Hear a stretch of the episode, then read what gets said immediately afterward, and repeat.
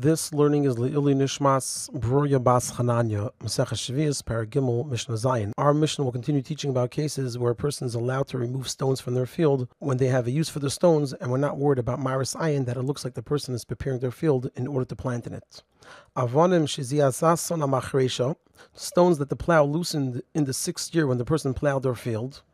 And then when the person will plow again in the eighth year, it'll loosen them completely or stones that were covered with earth and became partially uncovered through the plowing of the sixth year and will become fully uncovered in the eighth year. So, in such a case, if a person wanted to remove the stones in order to prepare the field, it would make more sense to wait till the following year, the eighth year, when they plow the field, and then they become loosened, and not to now put an extra effort and energy to remove them. So therefore, there's less of a concern of Maris Ayin. And in addition, Im Yesh Bahem Shtaim Shalmasai Shnaim Shnaim, if among all these stones there are two stones that are so heavy that it takes two people to lift each of them, which such stones are stones that are good for construction. So again, we have another thing showing that the person is taking the stones to use and not in order to prepare the field. So in such a case, the halacha is Hare Elu Yinotelu. A person is allowed to take these stones out of their field. The Mishnah continues.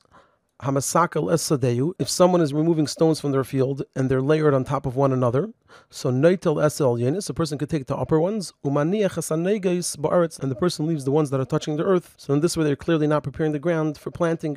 The Mishnah continues, V'chein garger sholtz a gal shalavanim. The same is true by a pile of pebbles or a pile of stones.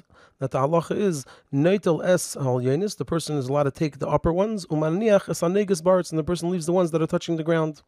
And the Mishnah concludes that im yesh tachteim sela oikash, if beneath these pebbles or stones there's a layer of rock or straw, and so anyway the person can't plant in that area, so then the halacha is hare elu yinotelu, a person is allowed to remove all of the stones, and there's no worry of maris ayin.